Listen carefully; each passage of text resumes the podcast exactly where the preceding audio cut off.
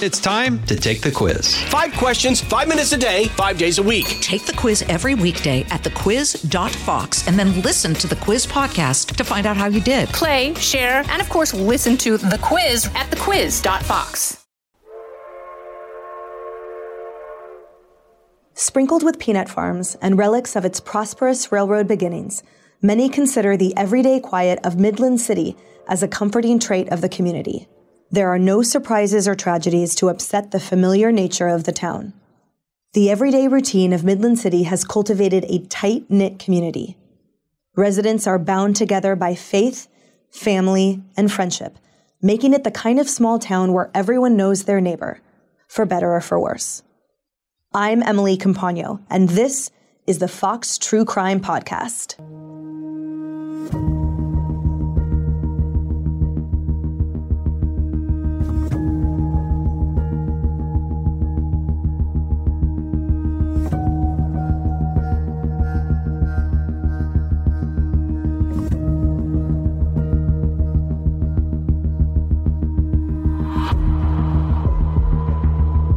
Neighbors of Jimmy Lee Dykes knew him as a recluse, a man consumed with anger, paranoia, and a hatred for the government.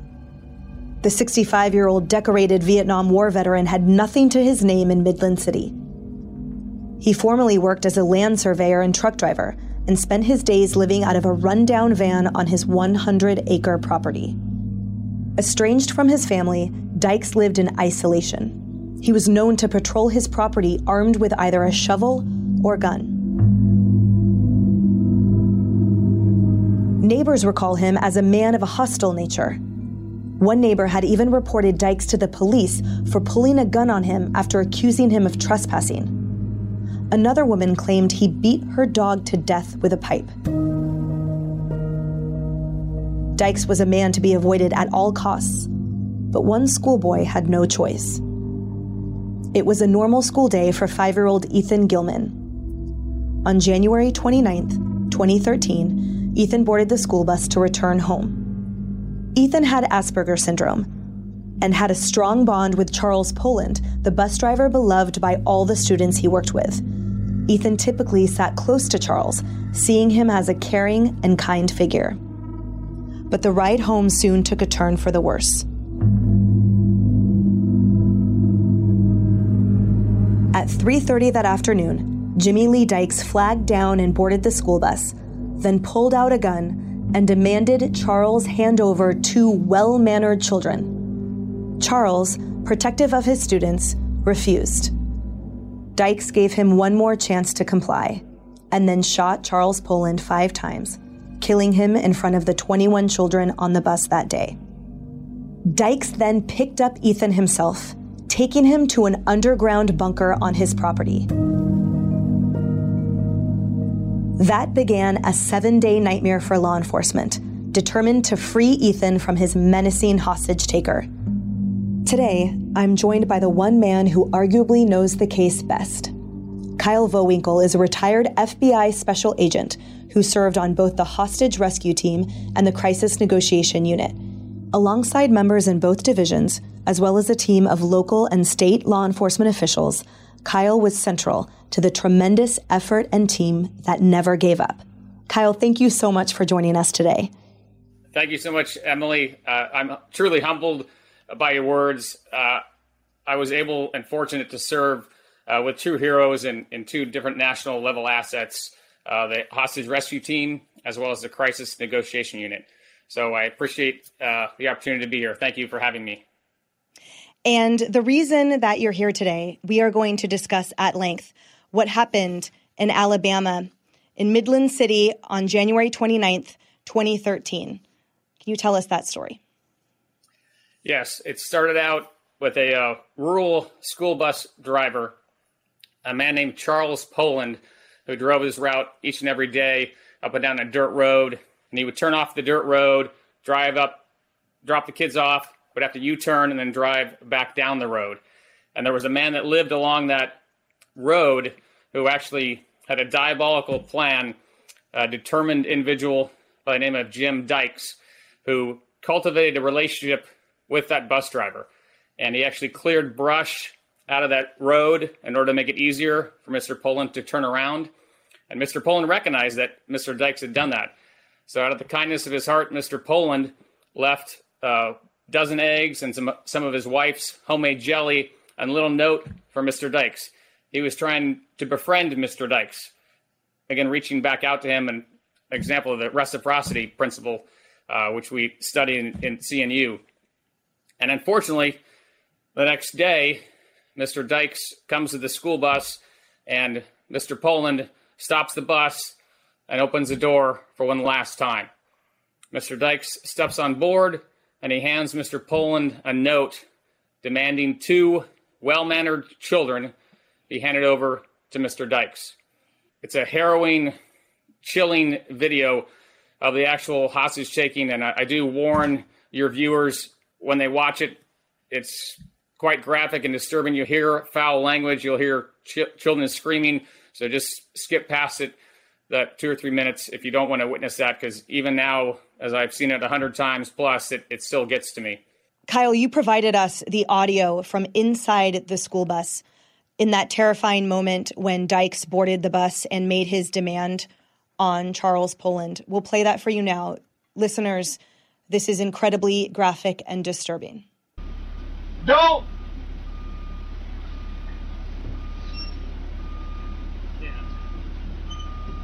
I can't. You got to. It's the only way. They will not be harmed. You won't be harmed. It's my responsibility. I can't help that. Kids on the. I can't help that. This is, this is, they won't come to the I rules. can't turn them over to somebody else. The, the rules that go, Can't. we can't help it. It don't matter. It's got to go. Come on. Come on. He, No, he's scared uh-uh. He's scared. Uh-uh. You will not, you will not be harmed, son. You will not be harmed, son. I'm sorry. I cannot. I'm gonna have to, I'm gonna have to shoot you. Come on, I don't have any time. The goddamn law's coming. Come on! Don't! Don't! Can't do it. Don't! Can't. All right, now do it! Do it! No, no! Come on! Come on! Come here! Come here, kid! Come here! That's so hard to listen to, Kyle. Those were the screams of 21 children on that bus. And we heard what was the fatal shooting of their brave driver, Charles Poland, who refused to surrender any of the kids to Jimmy Dykes. And he died protecting those children. Walk us through what happened when Dykes boarded the bus. So Mr. Poland opens the door thinking that, you know, Mr. Dykes, the person he reached out to, is going to be friendly. Actually, Mr. Dykes had a bag of broccoli and carrots, uh, which was kind of a fake uh, offer to Mr. Poland. And he steps on board, hands him that note, and then proceeds to demand that Mr. Poland pick out two children for him. Uh, he leaves the note there. Mr. Poland really doesn't have time to read the note, and it's just it's tragic and, and moving at the same time as you witness the heroism of uh, Mr. Poland. He's confronted with a pistol, right? Mr. Dykes is holding a pistol, aiming it a few feet from Mr. Poland, and he heroically refuses. He defiantly says, I will not hand over children on my bus. They are my responsibility. So Mr. Poland literally gave his life to protect his flock, to protect those children, which he viewed as his, as his own. And unfortunately, Mr. Dykes shoots Mr. Poland five times, and Mr. Poland expires there in the bus in front of all the children, and then starts issuing demands, barking at the children to come forward, come forward. And actually, the first 911 call comes from the back of the bus. A 15 year old named Trey Watts calmly calls 911 and first notifies them there's a man on the bus with a gun. So that's the initial notification to law enforcement to respond to that scene. And he tells them, yes, they just he just shot our bus driver and took a kid off a bus. There's actually a recording of the 911 call uh, from Trey Watts, which is also remarkable how calm and cool that 15 year old was in the face of this crisis. And Mr. Dykes, none of the kids responded to his demands. I think the kids probably kind of followed Mr. Poland's heroic, defiant stance, and they did not listen to Mr. Dykes. So Mr. Dykes just reached forward or stepped forward to the first child, the nearest child to Mr. Poland, was Ethan Gilman, who is seated right behind Mr. Poland.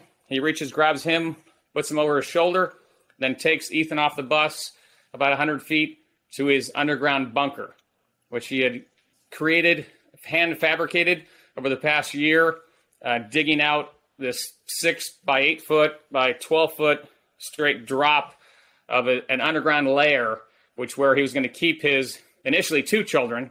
He wanted two children off the bus. Uh, he only got one. And then he took Ethan down this bunker, left him down there. And Dykes climbs up this ladder. It's a very steep, you know, 12 feet up ladder. He himself picks up the phone, or excuse me, uses his cell phone. Mr. Dykes calls 911 himself and reports that he shot and killed the bus driver.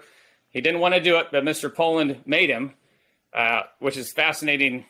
The behavior, right? We analyze behavior as crisis negotiators.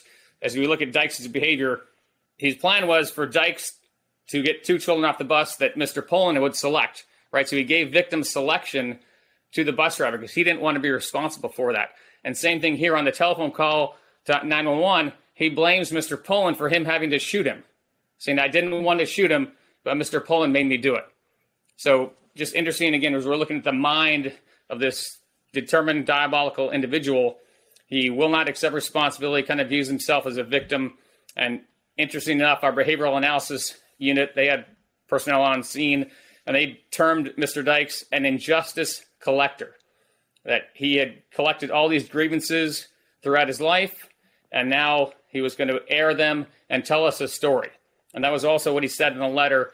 I want two children to force the powers that be to listen because he wanted to tell his fantastical story and again vent all his grievances and that would change the world in his mind. So he was justified in his mind for doing what he was doing taking a child an innocent five year old off a bus. So he calls 911 actually the first call gets interrupted. He dials back. He wants to make sure 911 receives his information and he directs law enforcement to respond and come to a white tube which is a white speaking tube, which is about 170 feet away from the bunker, and that's where he instructed them to communicate with him. He created this communications device.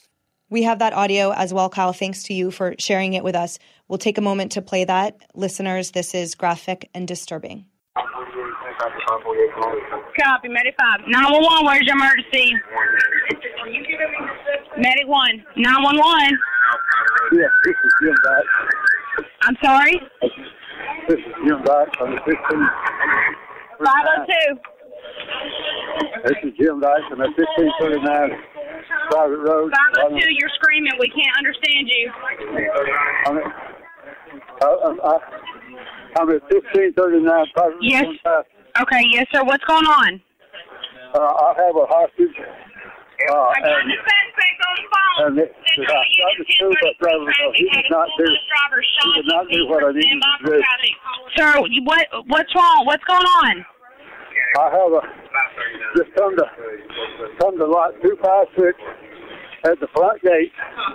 You will find a white post there that you can talk to on a, you can talk to. I'm in an underground bunker. You're in an underground bunker. Okay, sir, you have a child with you? Yes, Okay, what's your name, sir? Jim Dykes, and uh, Okay, sir, where are you? What's your address? Uh, 256 Private Road 1539. I'm simulcasting. Okay, sir.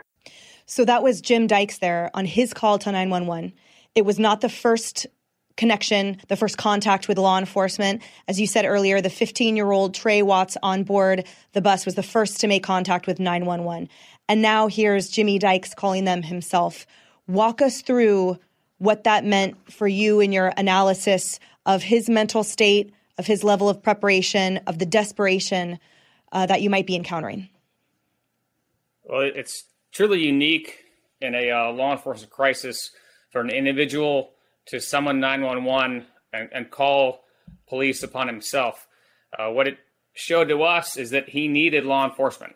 He needed us to provide him with his mind, or what he wanted was a hearing. He wanted the media to be there to broadcast his message. So he was going to force law enforcement through the kidnapping of this child. And Ethan was his bartering chip. Ethan was his poker chip that he knew would force law enforcement to respond and therefore cave to his demands to bring the media there to listen to him tell his story.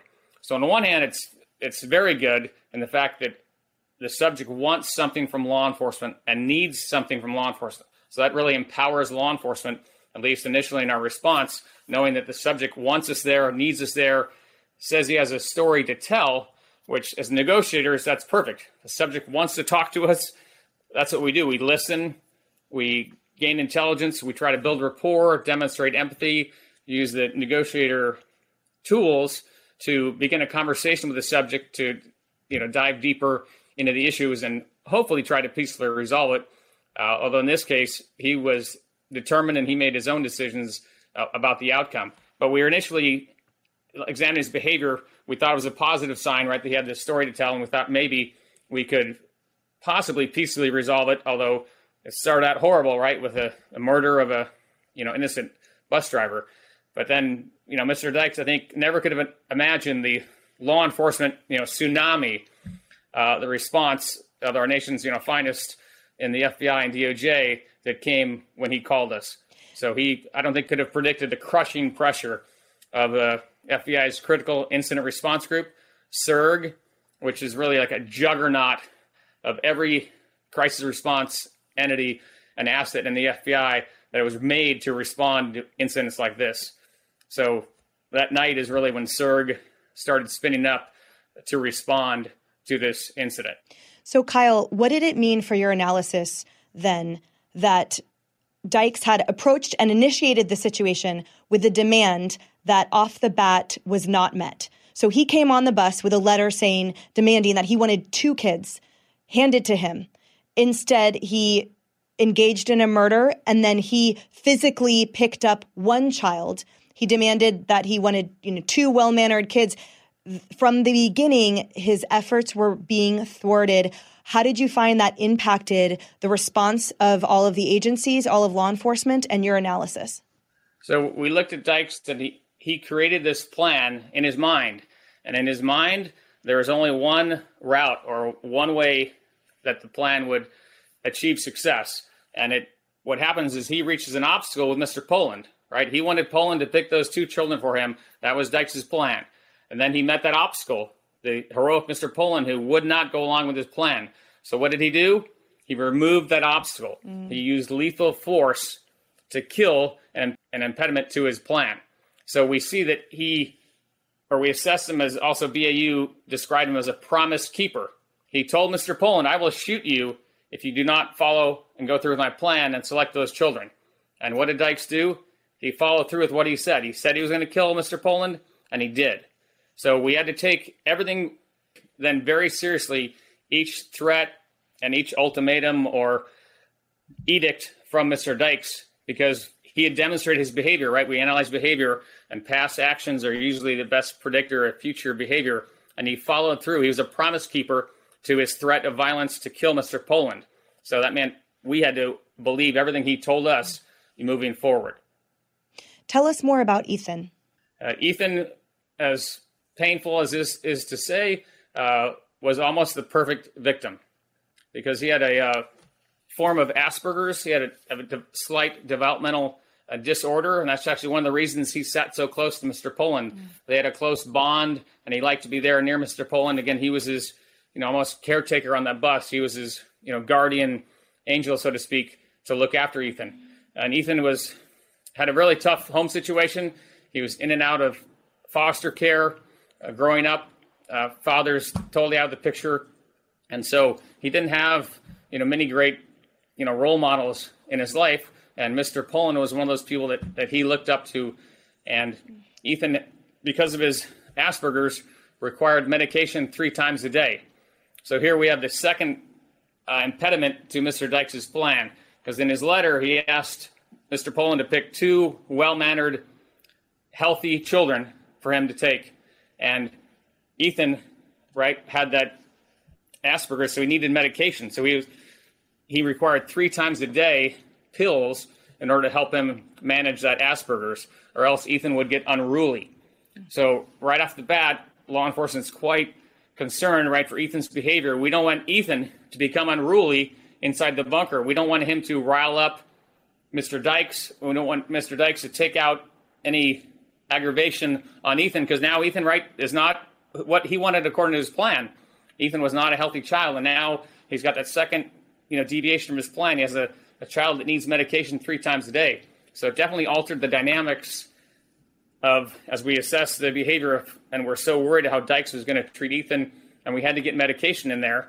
So the first responders, uh, Bill Rafferty was the first negotiator from the Houston County Sheriff's Department who spoke to Dykes, and he told him on that very first conversation, "Hey, Ethan needs medication. We're going to have to somehow provide medication to Ethan."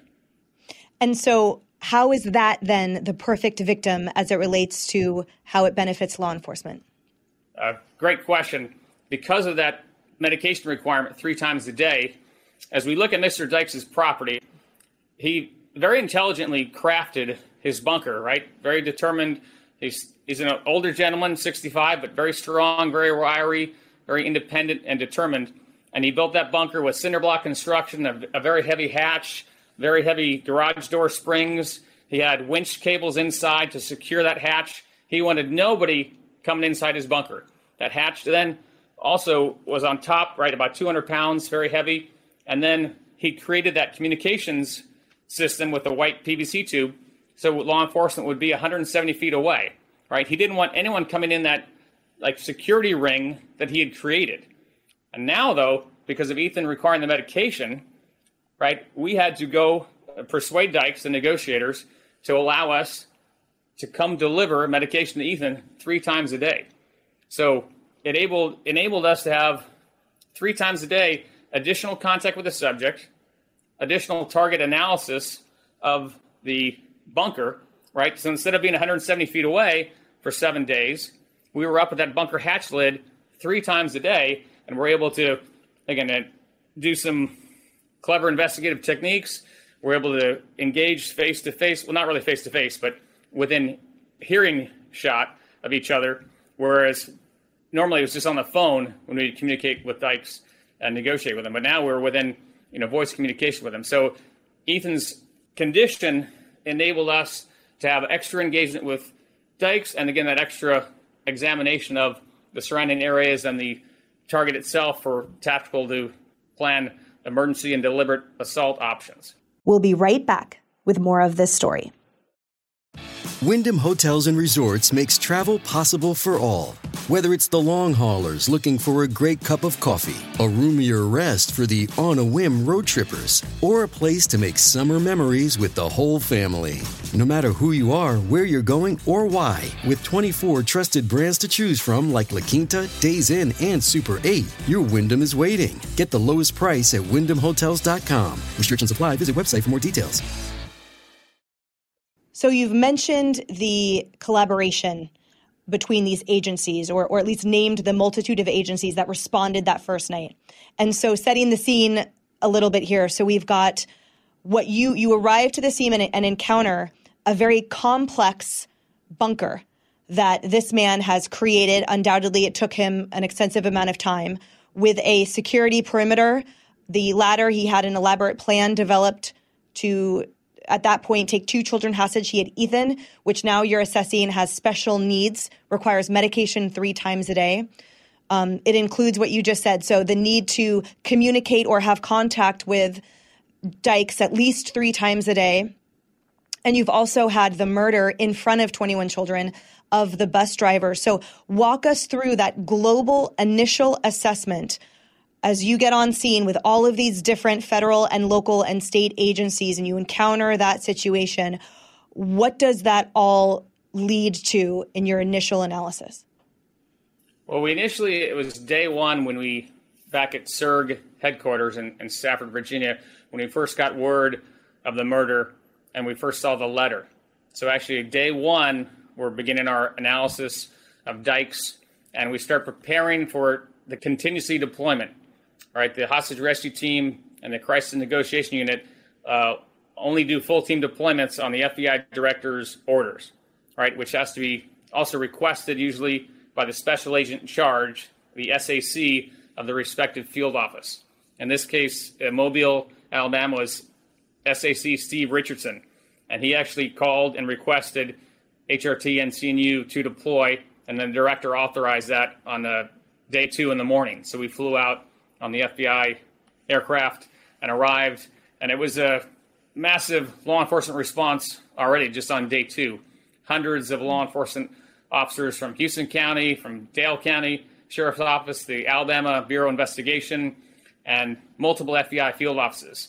The actually Atlanta negotiation team was the first ones from outside Mobile to arrive that night one, and they did a fantastic job. They actually persuaded Dykes to accept a throw phone, which is a communication device which is hardwired so the subject can talk to law enforcement and only law enforcement 24 7. He can just pick up, pick up that phone.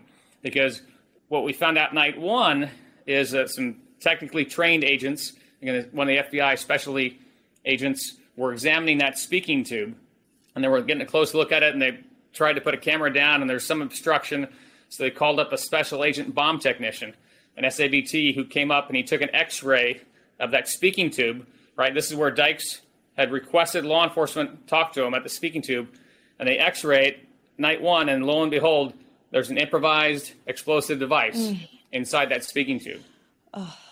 So as we analyze the risks, like they're they're off the chart at this point, because right, not only has he killed Mr. Poland, he's taken an innocent five-year-old hostage, and now he has an offensive bomb in this speaking tube where he called law enforcement. So now we're thinking, is this all part of a plan just to kill the negotiators or kill more law enforcement by that bomb outside? So that was really the final straw. Not that we needed any more. Uh, I should say the bureau didn't need any more, but that was the final straw to deploy HRT and CNU and the rest of that CIRG juggernaut as I described. So we all arrived day two, and then it was just really a fantastic team of teams. It was a fantastic mesh of individuals because everyone was singularly focused on the goal of getting Ethan out alive. So as you set this scene, a highly organized, responsive team made up of it sounds like hundreds of individuals that are part, part of these collective, again, local, state, federal agencies. But it's one person you're communicating with, and that's Jimmy Dykes, who's very entrenched in that community. So, talk to us about the delicacy of or the the fine uh, dressing needed between these agencies and who exactly was the voice that Jimmy was listening to and or communicating with and why? So day one, it was Bill Rafferty. He was at Houston County Sheriff's deputy, and because he was the first responder, and he actually he was an FBI trained negotiator. Uh, all over the country, we hold negotiation courses, and we actually have a two week class back at Quantico as well. So he was a trained FBI negotiator.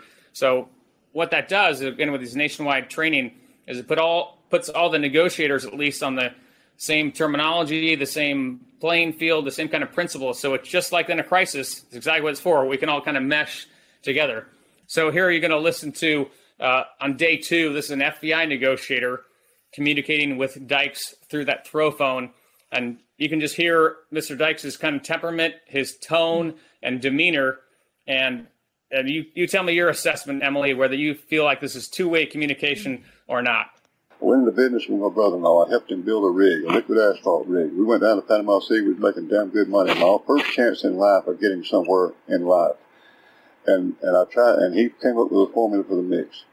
The formula was fine. We was making big money. We did the Ebro dog site for $50,000. But then our salesman, a drunk alcoholic salesman, cheated us out of $10,000 that deal. And then on top of that, John, my brother-in-law, he tried, he started half-assing the mix. When you come up with a formula, you do not change the formula. Yeah. And he did, and he said, "Oh, I said, John, we got to stick with the formula now. We got to have everything right." Oh, it's okay. I got. It. I know what I'm doing. And so he ended up. We lost the contract on a McDonald's down there. The last job I worked with him, it just messed up terrible. They sued him. Well, the business shut down. I had to go back to work driving a truck. And then after I warned him, I said, that Selma's going to screw us, John. He's no good drunk. He's going to screw us over. He said, well, no, I got him under control. Well, and, it, but, but you see, it, it, it, all went down just like I said. I yeah. warned him and it, and it, and it happened just like I said. Well, you I, got betrayed, I, yeah. I okay, I'm not a behavioral analyst, Kyle, but the, what I heard no. is um, that he was talking at, definitely not talking with, and right. that he perceived himself as a victim, a woe is me, or at least that that was a woe is me tale. Right. Uh, yeah, I'm not trying to put you on the spot there. Uh, uh, I've heard that again a hundred times, and, and I still can't make sense of what Dykes is saying. Uh, yeah, he, he's just rambling, right? He's he's going on, and the negotiator actually does a very good job. He uses like, minimal encouragers, Mhm. you know, go on, uh huh. So the negotiator doesn't interrupt. He's allowing Dykes to vent and tell his story, right? This is what Dykes wanted to do, and he actually tries an emotional label there at the end. Sounds like he'd been betrayed, uh, but really, it's it's just one way communication. It is just Dykes speaking directly to that FBI negotiator. There- There's no real connection or bond there. Uh, and actually, interesting tidbit. You know, we were given daily updates to the uh, FBI director, and he asked, you know, how are things going down there uh, on one of the updates? So, sir, pretty good. We had two calls, and he said two calls. We've got, you know, 100 plus FBI down there, 25 negotiators. What's going on, uh, sir? Each call was four hours long. Oh my gosh. Four hours of So how- that, of that rambling, the one sided rambling. Yeah, how would you? I, I it was painful. So Ugh. yeah, imagine trying to listen to that and have a conversation. Can I ask you? Four hours I, long. I, I can't imagine, especially when the stakes are so high. That's the thing. I mean, there, he had a, an, a boy with him, so I can't imagine um, having to endure that while understanding every second ticking by is so precious for Ethan's life and um, and keeping him on his medication.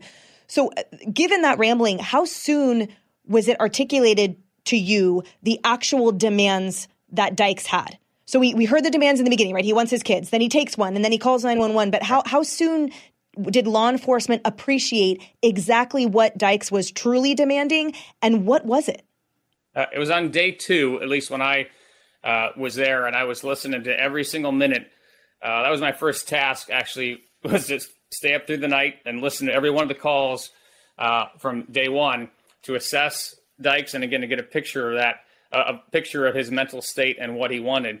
And what he wanted was a young female reporter, attractive female reporter, to come down in his bunker, and only then, when the female reporter was inside his bunker, would he release Ethan right? He there was no deviation from his plan. The reporter would enter the bunker, then and only then would he release Ethan to come out. And then he would talk for two or three days to the reporter, tell his fantastical story and air all his grievances.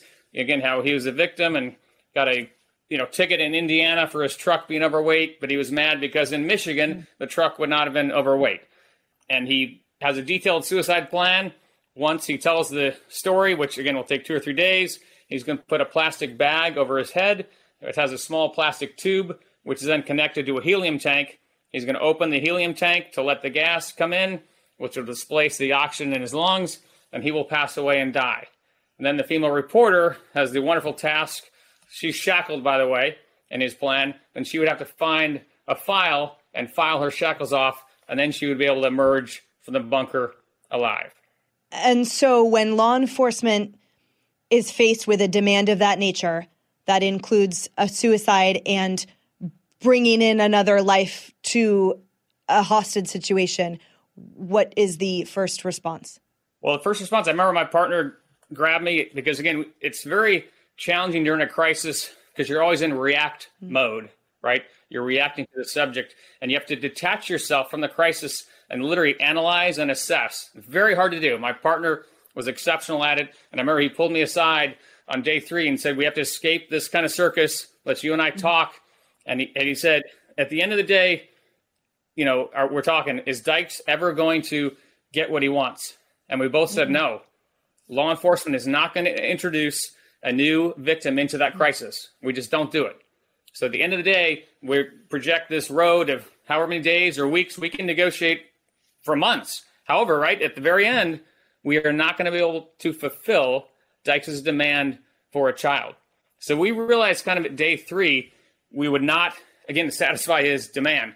So in the interim, we're still going to talk to him. We're going to provide him, uh, you know, listening so that we can kind of protect and shield Ethan so he can vent towards the negotiators. And really, we're going to stall for tactical and stall for any other possible ideas or solutions because we know at the end of the day we can't give him what he wants. So it really was at kind of the end of day three we we realized, or at least as we're talking, that this is probably not going to end well. It's probably going to have to be a tactical resolution, even though we don't want that, right? We'd rather have a peaceful resolution, getting Ethan out of there and Dykes alive.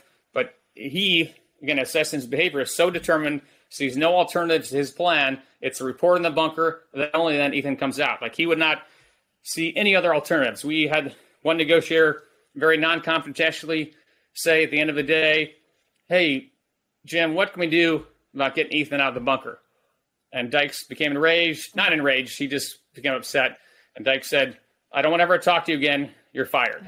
And actually, going back to your previous question, after we tried two FBI negotiators, we realized that Bill Rafferty, again, was a local. He had that kind of southern drawl and twang, and he knew the area, and he knew the same people as Dykes in the community. So we, again, collectively decided let's put Bill Rafferty back on that primary phone line with Dykes. So again, a perfect example of the FBI is there with hundreds of people, but we are not going to force ourselves into, you know, that primary communication if it's not the best solution. The best solution was putting Rafferty back on there because he had connected and bonded a little bit with Dykes. So the whole 25 person team then was there supporting Bill Rafferty, the local negotiator. So what I'm hearing is that law enforcement had sort of two options. One being negotiation, the successful surrender of Dykes on his own, the successful returning of Ethan safely, and he surrenders. And the other option, when you say tactical, means that the good guys go in there and they get Ethan out. And that's because in his demands, you ascertain it included suicide. And because he was a promise keeper, because he demonstrated that he removes obstacles, um, even if it requires murder, you take him at his word. And so instead of expecting a potential successful resolution from negotiation, you guys know all signs are then now pointing toward a tactical resolution. Is that a correct, a simple summation of the situation at that point, Kyle? Uh, yes and no, right? Because we still, even though we assess it, it's likely to end with a homicide, suicide, or a violent mm-hmm. confrontation, right? We assess that's most likely going to happen. We still are, so we are, tactical is preparing for a potential tactical resolution. However, we are still trying, right, the negotiation okay. route. And that's a good point. It, it's a parallel approach in all crises, right? We would always prefer law enforcement a peaceful resolution, which is obviously a negotiated route, no confrontations, and everyone walks out and emerges alive. However, we have to have that parallel plan of the tactical resolution if negotiations, again, negotiations don't fail if the subject chooses not to, you know, the subject makes a choice here in every case, and hopefully they choose to peacefully surrender or peacefully emerge. But we proceeded in Dothan down both tracks of negotiation and chapter resolution, and, and that's where I kind of came in, uh, especially towards the end, being a former tactical uh, operator on HRT and being a negotiator. I was able to craft that parallel approach plan uh, to help give us both options, right? Of a negotiated resolution if Dykes chose and was willing to go that way, or it opened a window for tactical resolution if we were forced to. We're going to take a quick break. More from our guest after this. Before we get into exactly what that plan was that you designed and how uniquely suited you were to be the person that designed this program or this plan, um, quick question as again, we are all appreciating the scene as you've been laying it out was there at any point concern or evidence of abuse or sexual assault or um, a, a, sexual uh, purpose articulated by Dykes either toward Ethan or that reporter? Was there anything in that realm? And if not, how were you reassured for his safety as all this time was going by? A terrific question. We were very concerned initially. Was he taking these children just for his sexual gratification? Like, what was he going to do to these two children? So, first off, the only thing we had right initially, day one, to assess was the letter. So, literally, me and my partner went word by word through the letter, and he instructs Mr. Poland to give him two children so he can tell his story. Nowhere in there does he talk about his desires or his needs, you know, to gratify himself with these children. So, at least from the letter, the initial analysis, ours, Vince and mine, was it's a horrible situation, right? The child's kidnapped, but it does not appear initially that he's doing it for his own gratification, right? Quite the contrary. He says in there he wants the children to force us, the powers that be, to listen to him and give him the female reporter, right? If if the children were the object of his desire, then he wouldn't trade hmm. them out, right? He would keep mm-hmm. them and use and abuse them. So we're getting into like true hostage analysis situations, and I'll just give you a comparison. Like you know, a husband comes home and catches his wife cheating, and he holds his wife hostage there against her will, right? It's he has what he wants. The object of his venom and hatred is the you know cheating spouse. So he doesn't need anything from law enforcement. He's taking his anger and aggression on his emotional person right there, right? The one who caused him mm-hmm. this pain. So that's totally different from Dykes. Dykes gave the victim selection to the bus driver. So mm-hmm. Dykes had no individual say in who was going to be the victim, right? And he, he has no emotional attachment to Ethan. So we viewed that as a true hostage situation, meaning that he didn't have any personal, again, interest or attachment to the children. They were just bartering chips for him to use to exchange for the female reporter. So that was kind of the first analysis that we thought they were safe. But then the second kind of this is like the game changer is the FBI was able to insert some covert collection devices. So we were able to have audio and video into the crisis site. Because beforehand, there was just tremendous hmm. pressure. Think about it a child in a bunker, what's going on in there? Is he being abused, beaten, you know, horrible things happening to Ethan? But because of this covert collection, now we had 24 7, and this is on day two, when we are able to get it all in there.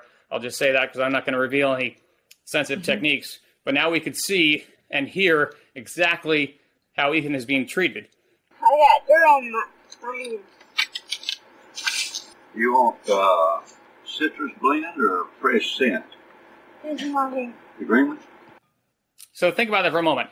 Dykes is asking the child, do you want citrus blend or fresh scent? So he's given Ethan choices, right?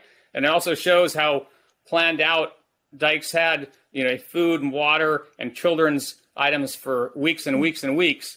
But we assessed that behavior as grandfather. Right. I was going to say it sounded. Right, he's it sounded. Um, I, I hate using this word in this context. It sounded kind. He almost sounded deferential to Ethan. Like, hey, do, do you want this or this? Very, very uh, submissive to the child's desires in that moment. So that was a, a quite revealing moment there. Yeah, you're 100% accurate. We, again, termed it as grandfatherly, which is kind of bizarre, right? To describe a hostage taker as grandfatherly, but we're providing advice and assessment to the decision makers, and that was the term we used. So, yeah, we were all kind of shocked observing and hearing that behavior, but it was very comforting, at least, to know that, again, Ethan is not being abused because if Ethan was being abused, right, we would have to send in tactical, we'd have to send in the boys right, right away, right? Uh, if we have a serious threat of bodily injury or physical harm, that would meet the threshold to send in tactical right away. So what that covert collection allowed us to do, right, is assess the behavior and see, hey, Ethan is okay. He, again, he's a horrible, like long-term situation. He can't stay in the bunker, but we don't have to immediately send in tactical now, you know, on a hasty emergency assault rescue plan, right, until we've developed really and refined some great or good course of action, which lowers risk. And so, pausing for a moment in this seven day long hostage situation, you were not only speaking to Jimmy Dykes, listening to his tapes, boots on ground there in Alabama, but you were also speaking directly to the director of the FBI. You were the conduit between the very top and the hostage taker, the very epicenter of the crisis itself there in Midland City, Alabama while that was happening and you were the touch point of that entire constellation, what was going on with the media? I also just want to say it was, it was both my partner and I, Vince. We were both the uh, the, the kind of conduits because we were a great team in partnership, and we were both on the calls. So we'd have daily calls with the director, and we'd brief him and describe the negotiation efforts. And then, yeah, I was the only one. I was going up to that bunker lid three times a day in those conversations when we would do the mm-hmm. medicine deliveries. So yeah, I, I, was again in the tactical realm or the tactical world, going up, accompanying them for the deliveries, and then back in that command realm as well, briefing the FBI director, you know, on our efforts. So the media played an unfortunate role on, uh, I think it was day four. The neighbor was interviewed, uh, Rhonda Wilbur, by local media. actually joined with Rhonda Wilbur, who is a neighbor. Um, so, Rhonda, what can you actually tell us about? Uh, my source of interest for a long time because he has been like a time bomb waiting to go off. So that hit the airwaves day four, you said. I can't imagine the national pandemonium then of learning that a quote time bomb has a five year old child in a bunker h- held hostage. Yeah, so Dykes actually had a television set in that six by eight foot mm. bunker. And he wasn't fixated on his coverage, although he did watch that news clip of the interview the neighbor. And he had killed one of her dogs, which is strayed onto mm. his property. And of course, in Dykes' mind, he's justified in you know guarding his land, and he said he had warned the neighbor. And then he sees that, and he tells the negotiator, "I should have killed her other effing dog too," and called her. You know that rhymes with witch. I won't say the word. So Dykes is quite upset and irritated by seeing him portrayed as the villain, you know, on the national media. So uh, again, seeing you, my partner had a great idea. We sat down with our national media office with the behavioral analysis rep and the sheriff and the SAC. And he had the idea hey, let's try to send a positive message to Dykes, right? Dykes got riled up.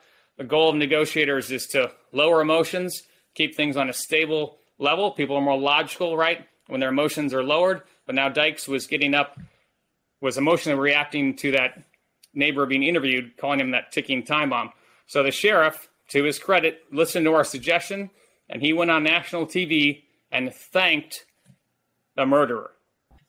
He's also allowed us to provide coloring books, um, medication, toys. I want to thank him for taking care of our child. Mm. That's, that's very important. I just got chills. Yeah, I think how gutsy that is. That's an elected official going on national TV, and this is intentional, right? We knew Jim Dykes had an anti government mm-hmm. grudge, right? So the Bureau stayed very intentionally behind the scenes. We put the sheriff front and center and engaged with the media because we knew Dykes would you know, be watching it. So if he, of any people that Dykes respected, we thought the most would be the local sheriff, which was true. So that's why we had the sheriff deliver the message. And what a what a just courageous thing for the sheriff to do to go on and, and say that. So again, gutsy Sheriff Wally Olson just did a fantastic job and there shows it. He put, you know, that Ethan, as everyone there did, right, put the goal of saving Ethan above everything else, personal career, uh, no concern, obviously, for future election efforts, because no one really understood what he was doing until now, of course, years later. Right, because so many of you, while while serving, are unable to share exactly the details. We only learn about it after you've retired, as we're doing now. So, Kyle, in the, the seven day hostage situation, when was the beginning of the end? Uh, it was starting day five because really day two to th- four things were kind of copacetic in the bunker. He was you know somewhat calm and stable. He reacted to the media messages, but we you know kept him at a stable level. But day five, it, it all goes off the rails, and actually was an opportunity. Uh, each time we're going up to the bunker lid and on the phone calls with Dykes, law enforcement through the negotiators are trying to build rapport with Dykes, right? we want to be able to influence him to peacefully surrender. So on day five, think about this. Dykes on the phone, I hear him say to Bill, Hey, I can help you guys. One of those springs came off on the hatch on his bunker lid. So I think I sent you a picture. You can see there's two like garage yeah. door springs, and one had come off in a storm. So Dykes was offering to help law enforcement. He said, I will come up underneath the hatch lid. I will lift it up so you guys can then bring that spring down and connect it. We had hundreds of law enforcement there. We could have got a crane, you know, we could have had any number of ways to attach that spring.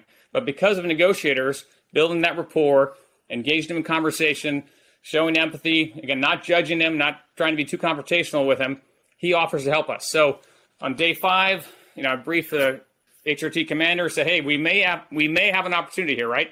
If Ethan is safely away, and if Dykes' hands are occupied by lifting up on the bunker hatch lid, right, that means he doesn't have a gun in his hand. He can't initiate the IED, And maybe, you know, it's a window for tactical to possibly resolve it. So we go up on that day five, our normal, like as a routine, every time we would knock on the hatch lid. Hey, Jim, it's us. Again, we had a set set of communications. We wanted regular. Uh, we wanted him to be accustomed to our same routine each and every time. So we do that, and he says, "Okay," because he would have to loosen the cable winches on the bottom of that hatch lid were three eye bolts, which had like bicycle locks going 12 feet down to a little winch system. So not only is it super heavy, 200 pounds, he has those three winch cables going down. So he would have to loosen that up each and every time, just just two or three inches for us to lift up and drop in the medicine delivery. Right, the medicine was just like an envelope. Okay. We would slide that in. So we deliver the medicine, and then we say, okay, let's attach the garage door spring now. Jim, can you come up? So he comes up and he, he lifts up the hatch lid. I can see his hair. I'm like just two feet away. Are, are you all on your stomachs then with no. the hatch? Are, are you standing looking down or what's what's the vantage point like for, for all the law enforcement around? Great question. So the front of that bunker has cinder block in front of it and it's raised up. So most law enforcement, the operators mm-hmm. were on their bellies, right? Uh, I think I was just on my knees next to it and I saw his, his hair. And then, you know, the idea was hopefully if the operator could see that Ethan was not there, and then it was definitely Dykes, and it's a zero fail shot, right? That operator cannot shoot unless he knows Dykes is there and Ethan is not there, right? So unfortunately, as Dykes lift, lifts it up, the sunlight glints off just the top top of the metal barrel, and Dykes sees that there's a gun barrel, you know, just two feet away. He drops the hatch lid, says, You mother effers. You just tried to kill me. I was trying to help you. All right, so five days of rapport building, of active listening, of us, you know, de- developing a relationship with Dykes is all down the tube in an instant. And again, it's not the operator's fault. He, he can't take that shot unless it's a 100% for sure that Ethan wasn't there. And Dykes just got a lucky glimpse, you know, of the gun barrel. He he becomes enraged. This is the beginning of the end. He starts yelling at us, and then we actually go off, you know, pull the team off. We got to get out of there because Dykes is just spiraling, spiraling further out of control. Uh, Rafferty with Vince calls in, tries to make an excuse. Hey, that was just a new guy at the hole. He didn't know what he was doing. He'll he'll never come back up there again. But really, Dykes knows. It, he got a reality check. We were trying to kill him. We were trying to end the resolution, and we had kind of betrayed his trust. Right? We had not Again, he was trying to help us. We tried to kill him. So that night, he's like fidgeting. He's laying in bed. We can see him twiddling his thumbs. And on day six, the worst part is now he's beginning to objectify Ethan. He's distancing himself. Before, right, he tended to Ethan's needs. As you said, you could see that grandfatherly. Now we see him turn his back on Ethan. He's ignoring Ethan. Ethan's having a tantrum. He doesn't tend to his needs at all. So now the risk factors are just increasing, and he issues an ultimatum, a deadline. On day six, he says by 5:30 p.m. tomorrow, a determination will be made, and the survivors will be held accountable. Right? If there's survivors, that means that there are casualties, and so we have to take Dykes at his word. Right? He also has inside. There's a second IED that we find, second improvised explosive device, and we see him re- rehearse that initiation by lining up the barrel uh, next to a PVC pipe. So now we have two IEDs. We have another handgun inside the helium tank. All right, there's just a massive number of lethal objects inside the bunker, and now we have we have to resolve this or have to have a plan to somehow meet Dykes' needs or, or do something by 5:30 p.m. tomorrow. But that's how it all. It really day six is when it comes when to a head. Dykes, as you said, you know, reacted and flew off the handle. You see him rehearsing now this this use of weapon and all of that. Um, how much of that did he know you were hearing? Meaning, um, short of the ultimatum that he issued you about the survivors, was everything else in the privacy of that bunker that you captured on your clandestine audio and video? Or did he call you on the throwaway phone and become hysterical and yell? How, how much of that did he know that he was communicating to you that he felt betrayed? Uh, great, great question. So he did call us and we spoke with him, and there is an audio clip uh, that you can hear him and you can see his emotional level. He's ramped up.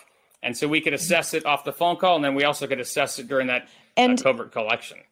So if you want to play that audio now, and there's going to be a determination as to whether or not just exactly what the hell is going to take place. Somebody above that sorry son of a bitch out there, just like I said yesterday, that sorry son of a bitch in the authority above you people. If that sorry son of a bitch doesn't have the man enough to talk to me and treat me and, and, and respond to me and answer some questions for me and give me some information, then by God, it's his responsibility, the outcome, and you just go ahead and send some motherfucker down that uh, funnel up there to their death, and you're chicken, you're scared. You know damn well I'm smarter than most of you people. You know damn well I have the knowledge, I have the experience, I have the ability, and I have the to show just how corrupt this system is, just how corrupt you people are, just how hypocrite you people are, just how stupid you people are. I can't imagine hearing that in real time, how you felt uh, knowing that Ethan was still under his watch and he was um, clearly so near a breaking point. Uh, crushing pressure. Uh, I, have been shot at, I've, I've, been in combat, and that was still by far the most difficult uh, week of my life. Uh, having and feeling, as we all did, we felt a sense of responsibility to Ethan. And I remember going to bed that night, I said, We cannot fail Ethan. We cannot let him down. We have to try to get him out of there. Excuse me, sorry, I get emotional uh, just thinking about that last day. Nothing to apologize for. Take your time. Because it was, it was a tactical nightmare, right? Normally, there's multiple entry points, right, to a structure, right? Windows, doors, two or three levels. So HRT, right, will plan multiple different ways to affect a tactical entry. Here, there's just one way in, one way out. We actually had an incredible whole of government kind of response to this.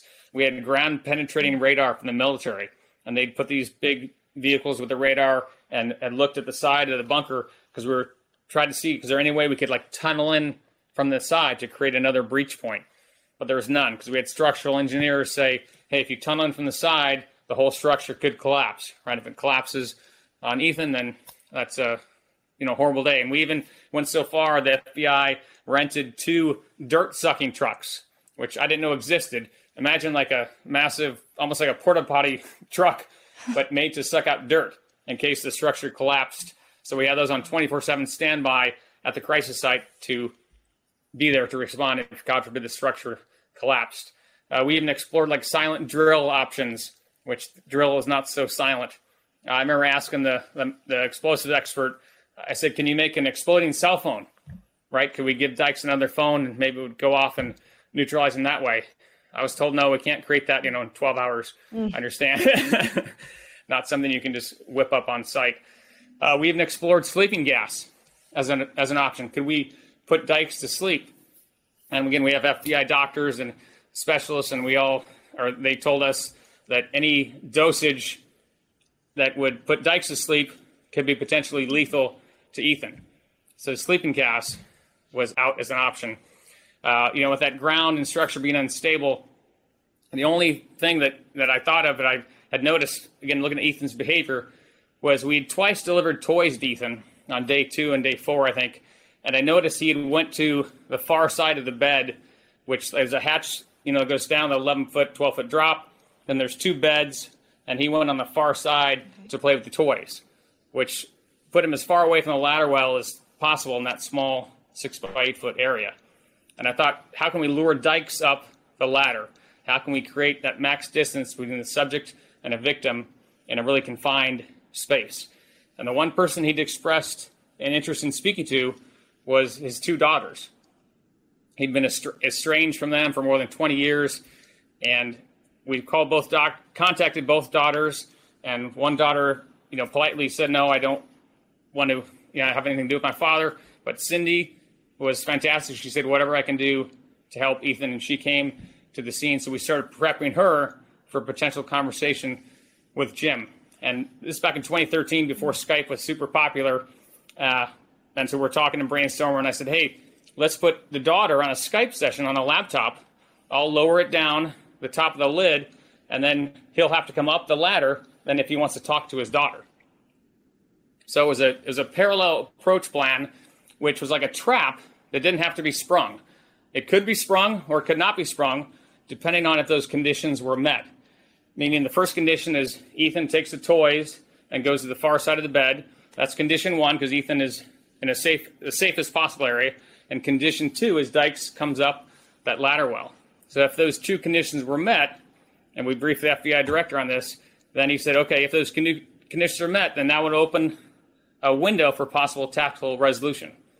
But if the conditions aren't met, then we can still go down the negotiation track, right? We can have the daughter talk to Dykes and try to persuade him to possibly surrender. So again, before I talk about those two tracks, negotiation and tactical, this was a kind of a perfect implementation, which provided both options depending on Dykes' choices and his reaction. So your next step was implementing that conditional plan then, getting Cindy on the laptop, getting the toy um, down the hatch. Right. So actually, I, I briefed the, uh, uh, my good friend Witt was the senior team leader of the, the ground forces there on HRT. I, I first briefed him on the uh, plan. He loved it.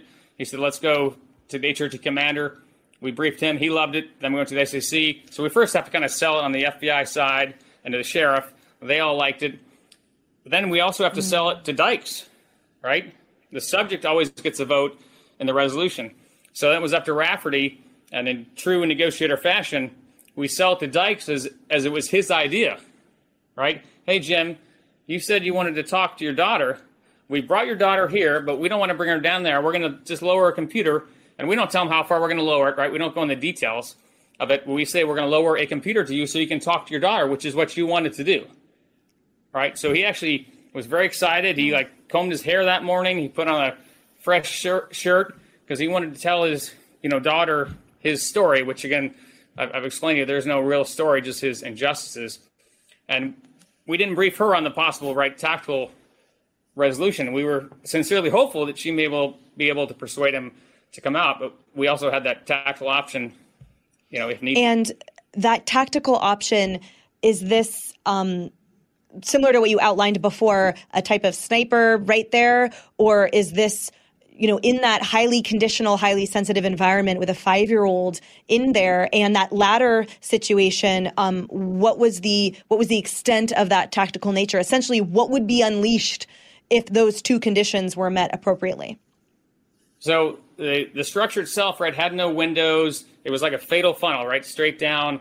And I, I sent you a picture. The uh, Gulf mm-hmm. Battalion again, I refer to the whole of government response. Those Seabees are awesome. They came up on day two, and the Seabees created a mock up of the bunker. And you can see it's just an incredible, you know, 15 high foot structure, which we were able to practice on and rehearse. So each and every day, HRT was refining their assault plan, just some great creativity and initiative. And the numerous iterations of that assault planning, you know, each day made it a better and better kind of entry plan or they would learn from it. So the number one man, he realized that it was a 12 foot drop, right? So the first thing they, they had to come up with a quick method to safely descend 12 feet and then be ready to fight, right? So, because jumping down 12 feet, you know, it's like, think how high that is and being ready to fight with a gun in your hands. So one of the operators had a great idea. Let's have like a metal pole, like a pull up bar, and we would drop down the hatch lid and then just lower ourselves to two feet. And then I was on like day two or three. But then they realized the pole would move back and forth. The pole would roll on the wood, right, as they were dropping down, which they wanted stability. They didn't want the pole to move. So then they put like uh, oars on the side, right? So the oars would then not have it jump around so much. But even then, the oars moved a little bit. So then they went back to the welding shop and they put little spikes in the oars so it would catch into the wood. Wow. So that's just an example of the iterative process the HRT operators are going through to make the plan better and better. So that number one guy, what they learned is, hey, with that bar, you can drop down, you can be in the fight, ready to fight within two and a half seconds. Like we were timing out to the fractions of seconds. And then that number one man knew as soon as he dropped, he was going to lunge forward, and he knew he was going to either encounter an armed subject who had already killed someone, and it was going to be a fight to the death, or he would lunge forward and encounter an innocent, scared, terrified five year old child in there. So he knew it was either fight to the death or protect with my life. So he knew that going in because of all those rehearsals. And again, thanks to that mock up that the uh, Seabees had made, it actually, and then we rehearsed me lowering the computer as well. So we worked through the night uh, on Saturday night, and then a little also on day seven morning, practicing, rehearsing the whole sequence of events with the breachers going up, placing small explosive charges, and then me lowering the laptop down, the number one man getting ready to enter. So walk us through what happened. So on, on day seven, we get the finally get the green light from the FBI director to proceed with the plan. And the breachers are the first ones to go up. They place the again very small charges. The explosive charges can't be too large, right? Because it could collapse the structure. Because we want to take out those three eye bolts, those metal eye bolts mm-hmm. that have the cables, which are winched down, right? Because we want to break the eye bolts so then it can lift the hatch up, right? Because those cables are pulling down on the eye bolts, preventing us from opening the hatch lid. Right. So that's what those three eye bolts. And just again to show you the creativity, the breachers have small rare earth magnets, which is a little you know square like one inch by one inch, very strong magnets. So during a medicine delivery, the breacher would go up and hover the magnet on top of the hatch lid, and where it stuck, they realized that was one of those eye bolts. Right, so it's stuck there. He grabbed a black sharpie, right, and then drew a circle around it. And then next time we came up for delivery, he hovered it around the other area and he found where the magnet stuck and drew a sharpie. So they knew exactly where those eye bolts were, so they knew exactly where to place the charges. And also these charges, again, we have the explosive experts on HRT. They'd re- they built these small little charges as shaped charges and practiced on a firing range, you know, there in Dothan, so they would make sure it would work on those eye bolts, and it did. And obviously, in in included in that extensive and expert assessment, you factored in the two IEDs that were in the bunker. So how did, if if at all, those affect this plan, this attack resolution plan, um, in terms of the firepower that you could or could not use? Would they be set off, be detonated, uh, and risk Ethan's life? So great question. There is actually one IED outside of the speaking tube, mm-hmm. right? And so we circle that off with sandbags, right, to contain the blast. And the second ID, IED inside the bunker actually required kind of finite motor skill, right? I think I explained he had to line up perfectly the gun barrel with the primer. It was a shotgun primer on the end of a PVC type, PVC tube. So we, again, we're breaking this down by fractions of seconds. We knew that after the charges went off, Dykes would have to grab the rifle, and in the smoke and debris and in the aftermath of an explosive charge going off right on his head, we assessed it would take him a few seconds, if not over 10 seconds, to go find that rifle mm. and then use the fine motor skill to line up the charge. So we absolutely thought through that. But in rehearsals, the team within you know five to seven seconds repeatedly was able to get to Dykes again before we assessed he would have time to detonate the second ID or to harm Ethan.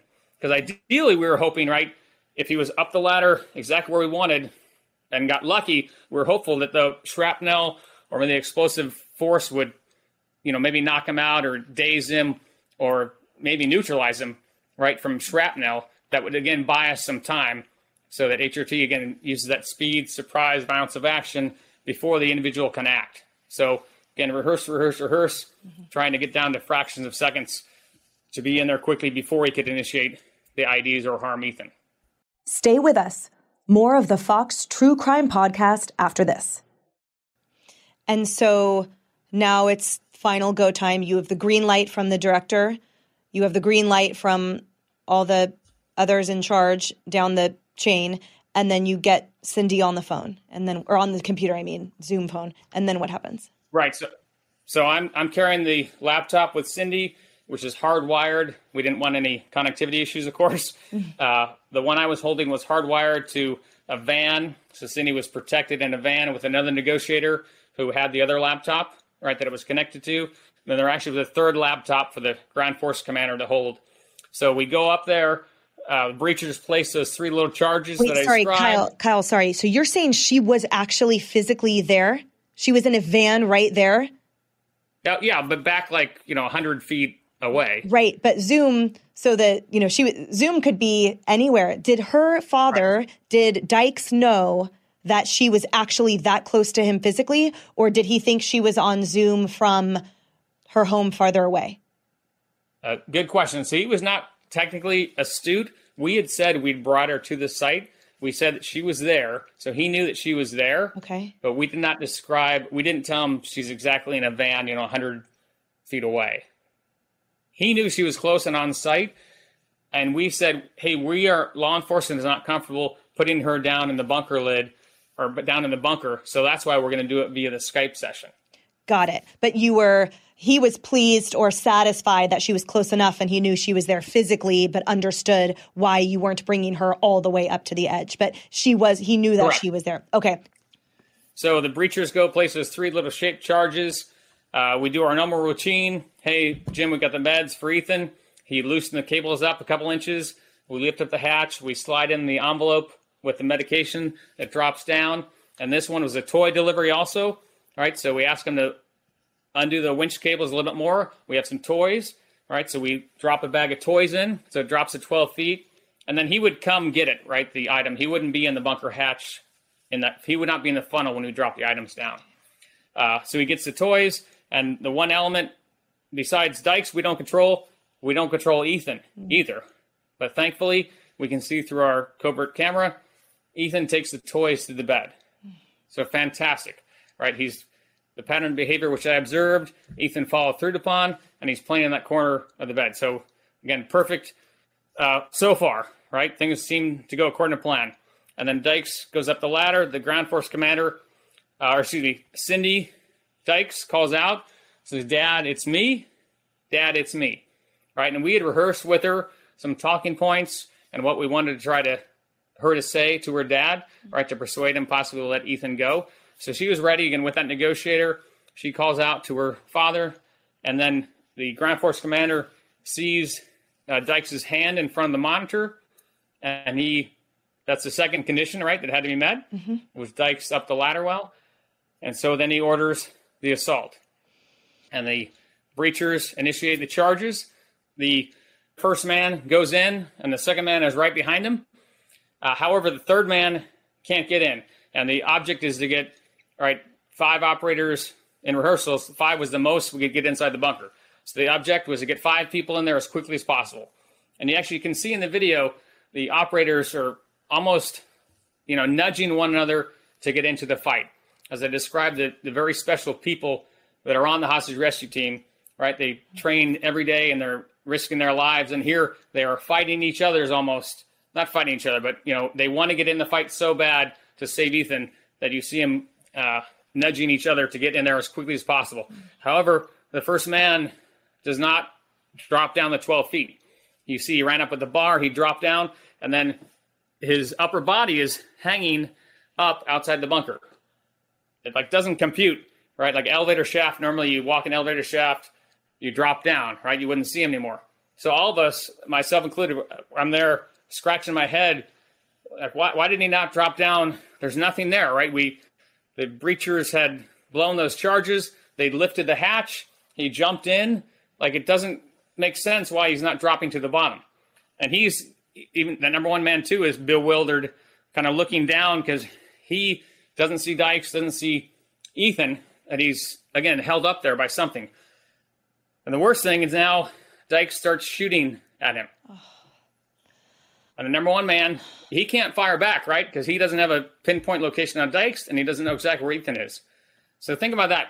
He's stuck there being shot at by Dykes. So we are hopeful that Dykes, right, would possibly be incapacitated or temporarily, you know, disoriented from the explosive charges, but we're not successful. Now he's actively fighting. So some great leadership. Uh, uh, Witt was the again the senior team leader. He decisively said, "Pull him out, pull him out." So the other HRT operators pull out the number one man. The doctor looks at him and says, "Are you shot? Are you okay?" And he said, "I don't know, doc. You tell me." All right, he was so hyped up on adrenaline, adrenaline, and wasn't even know, didn't even know if he was hit or not. So mm. meanwhile, they deploy some non-lethal flashbang devices. They're concussionary devices which make a loud noise, emit smoke and flash, but they don't do any damage. Right? They're just trying to really occupy Dykes because they don't want them to initiate the IED. So the team leader says, "Let's put in a canine." We have some of the best canines in the world, and even the canine now cannot get into the bunker. There's some obstacle there preventing. Again, the canine's not afraid. These dogs are tremendous assets mm-hmm. and are truly part of the team, but the canine can't get in. So they pull the canine out, and this was like a pivotal moment because the first entry right is unsuccessful. The number one man couldn't get in. They threw the flashbangs, and now I hear Ethan crying. We all hear Ethan crying. Just incredibly uh, hard to deal with because now we know he's he's at least alive, which is good, but we know that he's distraught and he's in tears, you know, shrieking. And now Dykes, uh, he has a remote pull, which is basically a, a, a rope connected to the IED at the speaking tube. Dykes pulls that IED. Oh. So not only is he firing up at the guy in the hole, but when the guy comes out of the hole, he then yanks the IED. So he's trying everything in his power, right, to kill law enforcement. And the canine is unsuccessful. So this is multiple failures, right? The canine couldn't get in. The HRT is lost the element of surprise. Again, no fault to their own, but they are now receiving fire. They're unable to return fire. They've lost momentum. Can you walk us through how how many seconds has elapsed from the the first deployment after the conditions are met to now this moment? How many seconds have gone by that I'm sure felt like an eternity? Yeah, it's over 30 seconds at mm. this point. Okay. And remember, we trained and we HRT commander told the director, "We'll be in there in five to seven seconds, sir." Yeah. And now we're past 30 seconds. Each second felt like an eternity. Mm just again like soul crushing pressure on every one of us there and everyone you know at the crisis site who was monitoring from the live feed and the the team leader again uh, Witt just had a fantastic sense and read of the situation he, he didn't speak unless he needed to and he he knew that the team needed a little jolt like a little spark because again the team was almost perplexed this he stymied the nation's best law enforcement counterterrorism team, the FBI hostage rescue team, couldn't get in the hole for 30 seconds. Like this does not happen to HRT. And yet it was happening. And Witt said calmly, coolly, guys, this is what we do. Get in the hole. Get in the hole. Right? Just that inspirational words. Again, it was like a electoral, uh, a, a lightning bolt which I've never felt any time before. And it just energized the team and provided purpose and motivation. So two breachers bravely reached into the hole to see what was the obstruction. What is holding back the number one guy in the K9 right from lowering in the bunker lid? So they're being shot at. They reach in from you know different angles. One guy feels a secondary set of cables, and the other guy feels another set of cables. That Dykes had added a secondary set of cables down there at like the midway point. So remember, we had looked down that whole hatch lid dozens of times on our medicine deliveries and when we were going three times a day, right? So we knew and had seen there was nothing down there past the first set of cables. Well, Dykes had added a secondary set of cables that very morning on day seven. And that's what it, it was like a crisscross, imagine like a spider web of three cables. That's why the number one man couldn't go down. So the breachers, again, one guy uses a shotgun. He shoots away the one or two on his side. The other one has cable cutters, and he snips it. And they say breach is clear.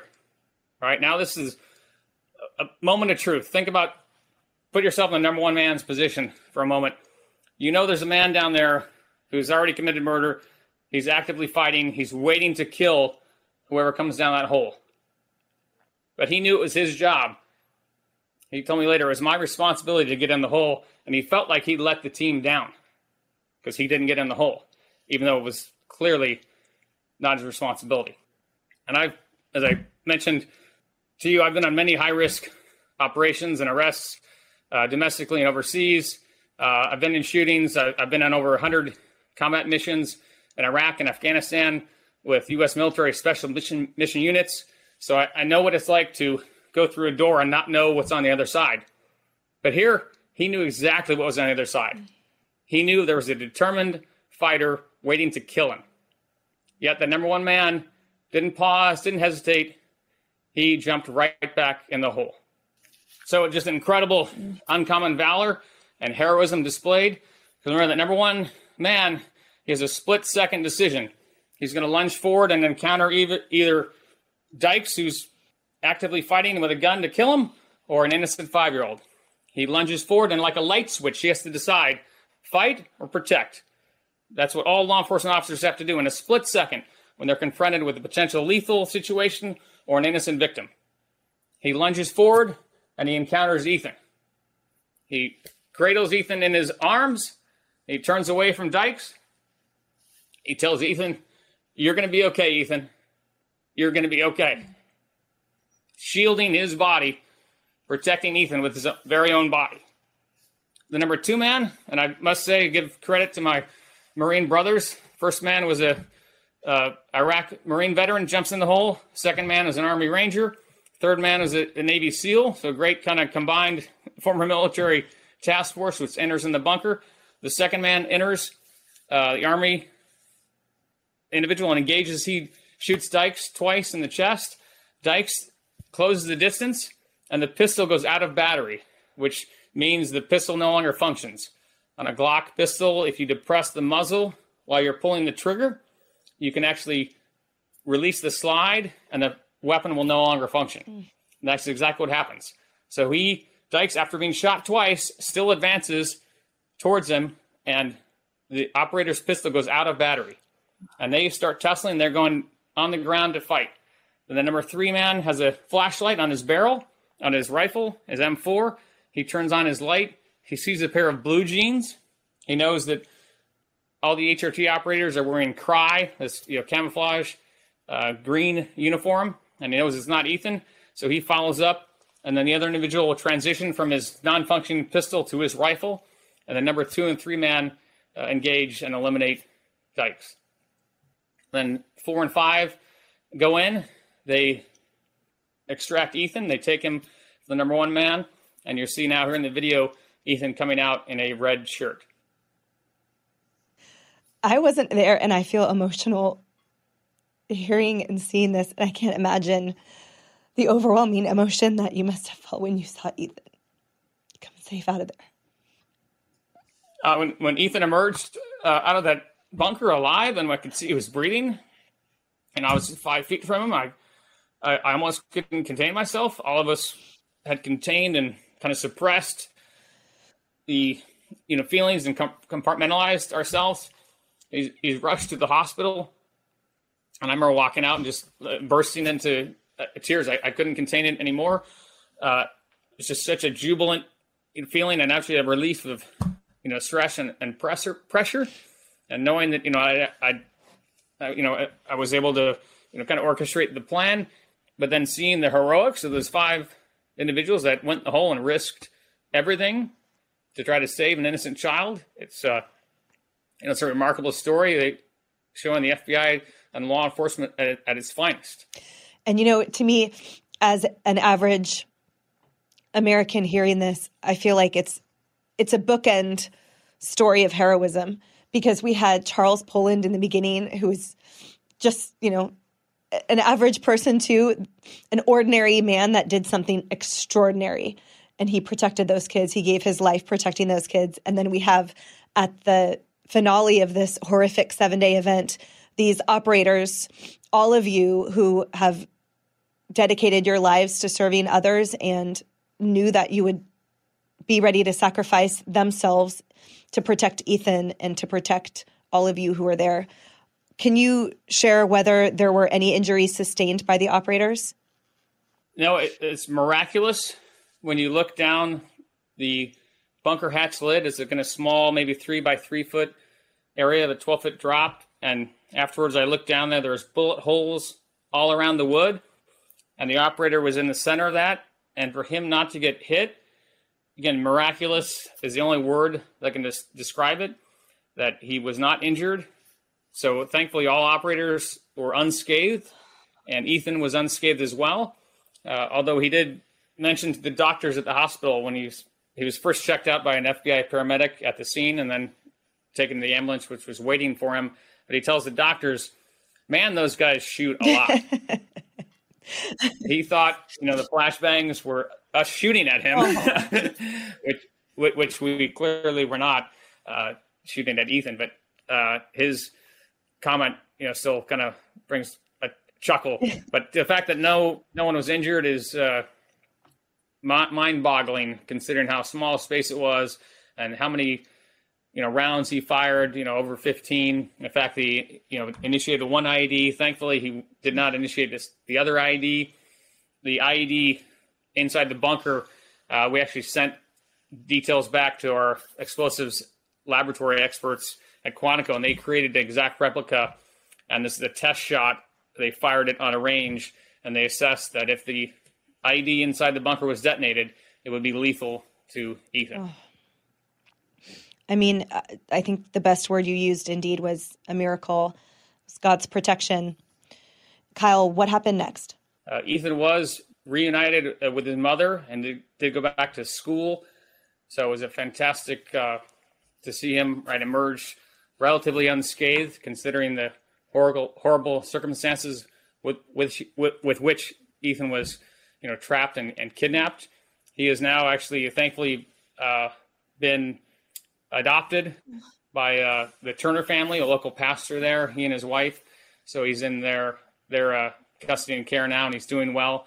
So we are all, you know, ecstatic. The hundreds of law enforcement, you know, who were there at the crisis uh, to see Ethan, you know, doing doing well now, obviously just warms our hearts and, and makes it all uh, worthwhile. And many of you were rightly so received uh, top commendation from the government uh, for your heroics that day. Can you share with us those awards? Yes, the uh, five operators who jumped in the hole, right, were the true heroes of Midland City by far. They deserve all the credit, and they were recipients of the Presidential Medal of Valor. So they went to the White House and were presented with that by the president himself, which is fantastic uh, recognition. Uh, there are about seven other seven others of us uh, and I am not a hero. Uh, I served in the served in the company of heroes, uh, but the other seven of us received the Attorney General's Award for exceptional heroism, which is the Department of Justice Justice's highest award for valor, and we received that from the Attorney General himself. I see you as a hero. I see you all as heroes, Kyle. Thank you so much for sharing this story in um, such a deeply connective way because I I know I would think every time you share it, it relives what was a prolonged nightmare for those seven days. Thank you for your service and thank you for sharing your time with us today. Thank you. I must say it was a collective team effort. There were uh, others there uh, with me as well, so I, I cannot take uh, all the credit. I want to recognize that in every one of these crises, it is law enforcement coming together, working collectively uh, to the successful outcome and resolution. So it's really a team of teams I was just fortunate to be part of. Thanks for listening. Please rate and review this podcast on Apple Podcasts, Spotify, or wherever you listen. Listen ad free with a Fox News Podcast Plus subscription on Apple Podcasts, and Amazon Prime members can listen to the show ad free on the Amazon Music app.